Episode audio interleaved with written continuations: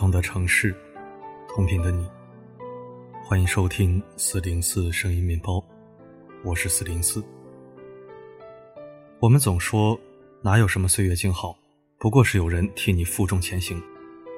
对子女来说，父母就是那个一直替我们负重前行的人。但父母在一天天变老，也会有力不从心的那一天。身为子女，我们更需要的是自己学会飞翔，而不是倚仗父母的翅膀。可总有一些人心安理得的享受父母的付出，却不曾想过回报。这种行为可以说是啃老，也可以说是不孝。如果你身边有这样的人，尤其是下面这两种，请一定要引起重视。第一种，以学习为由逃避工作。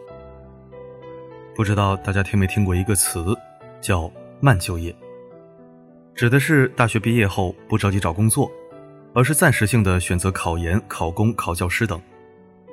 诚然，大学生就业压力严峻，想要通过考研、考公等途径获得一个更好的出路，本无可厚非。但慢就业的前提是要有一定的经济基础作为支撑，也就是说。他们没有急迫的经济压力，所以才能安心学习，准备各种考试。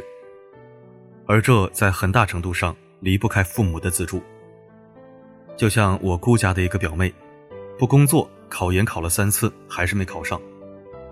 第一年没考上的时候，我姑安慰她：“没关系，大不了再来一年。”在此期间，我姑承担了她全部的经济开销。表妹嫌家里太吵，没办法安心读书。我姑就给她租了一套房子。因为英语、数学底子太差，我姑花了六千多块钱给她报了一个辅导班，再加上买考研资料、专业课书籍、报名费、住酒店等，里里外外花了好几万。可第二年还是没考上，连分数线都没过。我姑劝他出去工作，他工作了三个月不干了，理由是不想受老板的气，还是想考研。没办法，我姑只能依他。这几年省吃俭用供他学习。遗憾的是，第三年表妹还是没考上。我们都劝她别考了，赶紧找工作吧。但表妹就是不愿意踏入社会开始工作。听过一句话，有时候我们做一件事，并不是因为喜欢它，而是想着逃避另一件事。以我表妹为例，她是真心想要考研吗？并不一定。不然她也不会在紧张的备考期间打游戏、看电影、刷抖音。考研更多的是他逃避找工作的一个借口罢了。作为成年人，每个人都有权决定自己的生活。你可以选择逃避，选择不就业，但不要让父母为你的行为买单。更何况，逃避解决不了任何问题，只会让事情变得复杂。面对不确定的未来，与其选择逃避，躲在父母身后。不如勇敢面对，试着自己长大。第二种，以创业为由借父母钱。看过一个节目《金牌调解》，其中有一个故事让人印象深刻。徐女士的儿子小江沉迷于创业，想通过创业实现财务自由。他第一次创业的时候，父母也很支持，还把自己的所有打工攒的钱全部给了他。但由于经验不足，第一次创业以失败告终。不仅没赚到钱，还欠了很多外债。徐女士不忍心儿子被各种追债，便帮他还清了大部分债务。本以为儿子会踏踏实实找份靠谱的工作，可没想到小江还是坚持自己的创业梦。在小江的软磨硬泡之下，徐女士把唯一的房子抵押了出去，贷了八十万，全部用来支持儿子创业。有人说，创业和赌博往往是一步之遥。这句话用在小江身上绝不为过，因为不甘心失败，还想再赌一把，所以小江一直奔波在创业的路上。可是他的创业梦想并没有让他过上想象中的生活，反而赔光了家底，耗尽了父母对他的信任。还是那句话，你可以追求自由，追求想要的生活，但不应该牺牲父母的自由，甚至牺牲掉父母生活的安稳。想创业可以。用自己的能力去赚钱，去把事业做大做强，而不是仰仗父母的资金支持，让父母为自己收拾烂摊子。父母老了，他们的养老钱是他们晚年生活的底气，并不是子女对生活试错的成本。而且有些子女创业，嘴上说是向父母借钱，实质上就是向父母要钱。父母是因为爱我们、信任我们，才把钱毫无保留的交给我们。我们如果做不到给父母更多，至少不要一味啃老，让父母的晚年老无所依。父母与子女是一场渐行渐远的修行。在生活面前，父母无法做到一直冲锋在前。子女要学会独立应对风雨，肩负起各自的责任与使命。有人把上述两类人归结为新型啃老，概括来说就是，以体面的由头或学习或创业，行啃老之事。面对这样的要求，父母大多无法拒绝，还有可能觉得子女有想法，追求上进，于是用尽全力托举着他们去追求梦想，去过他们想要的人生。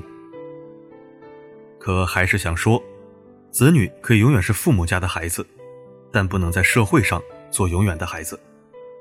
父母终究会退出子女的世界，余下的路还是得靠自己独自走完。父母能呵护一时，永远不可能呵护一世。为了子女更长远的未来，父母可以牢记以下三点：第一，有分寸。作家周国平曾说。分寸感是成熟的爱的标志，他懂得尊重人与人之间必要的距离，这个距离意味着对于对方作为独立人格的尊重。父母需要明确自己的边界意识，有些事儿可以管，钱也可以支持，但不能超过一定的界限。超过一定界限后，不管发生任何事儿，不再出手帮忙。第二，有原则。父母应该给子女的是无条件但有原则的爱，而不是无原则又有条件的爱。对于不努力不上进的子女，给再多的钱都是无济于事。这样的子女，不管你付出多少，他们也不会懂得感恩，还不如趁早为自己留条后路。父母不是提款机，可以允许暂时啃老，但长期啃老是万万行不通的。第三，有底线。当父母把全部存款用来支持子女时，有没有想过，生病住院了怎么办？晚年生活如何保障？虽然父母爱子女超过爱自己的生命，但还是希望父母能多留一分爱自己。爱是有底线的，并不是一味的娇惯与纵容。父母多爱自己一点，把自己照顾好。也才能让子女没有后顾之忧，可以安心做自己想做的事。收藏过一段话：父母的世界很小，只装满了我们；我们的世界很大，常忽略了他们。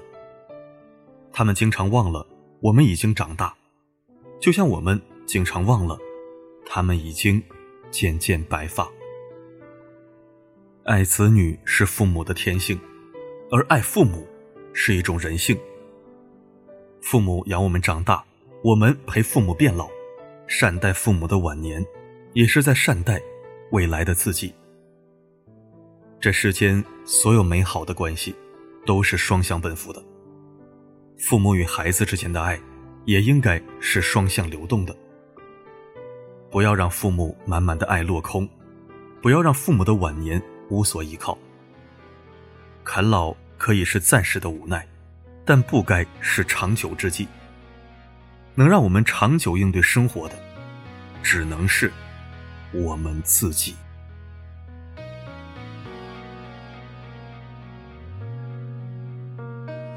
我曾经很想知道，同样的话要说多少次才好？那些再三强调的老套。长大了才知道是不是需要。感谢收听。这两种人我都见过，但我不能说，因为不能破坏别人家庭和谐。怎么办呢？只能祈祷他们学有所成，业有所成。可最终有所成者几乎没有，因为他们初心就不是学习和创业，而是套老两口的积蓄，打个好听的旗号。行啃老之实罢了。希望这两种人能有所觉悟，也希望天下父母都能有所醒悟。欺骗为实，必以虚妄为终。好了，今天的分享就到这里。我是四零四，不管发生什么，我一直都在。去看这是说了谢谢，反而才亏欠的情感。哦，爸爸妈妈给我的不少不多，足够我在这年代奔波，足够我生活。年少的轻狂不能用来挥霍，也曾像朋友一样和我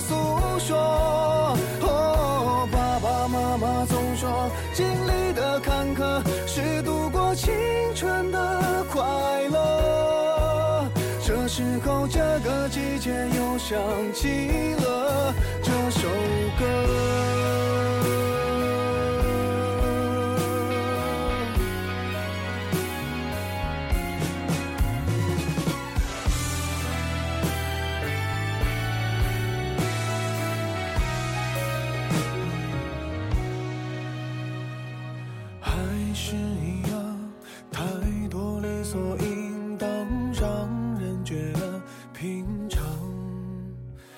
算太小的房，冬暖夏凉的那间，放着我的床，歌颂这种平凡，一两句唱不完，恩重如山，听起来不自然，回头去看，这是说了谢谢，反而才亏欠的情感。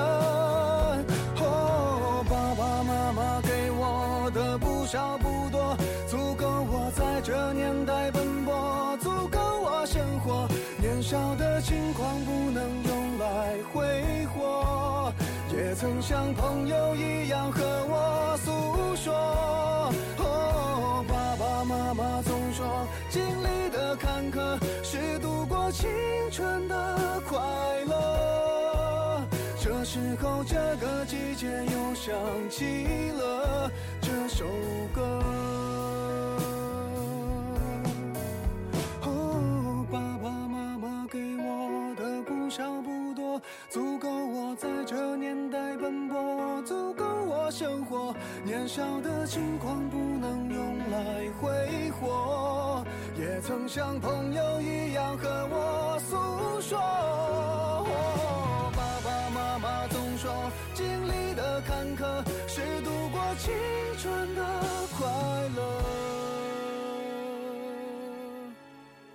这时候这个季节又想起了这首歌。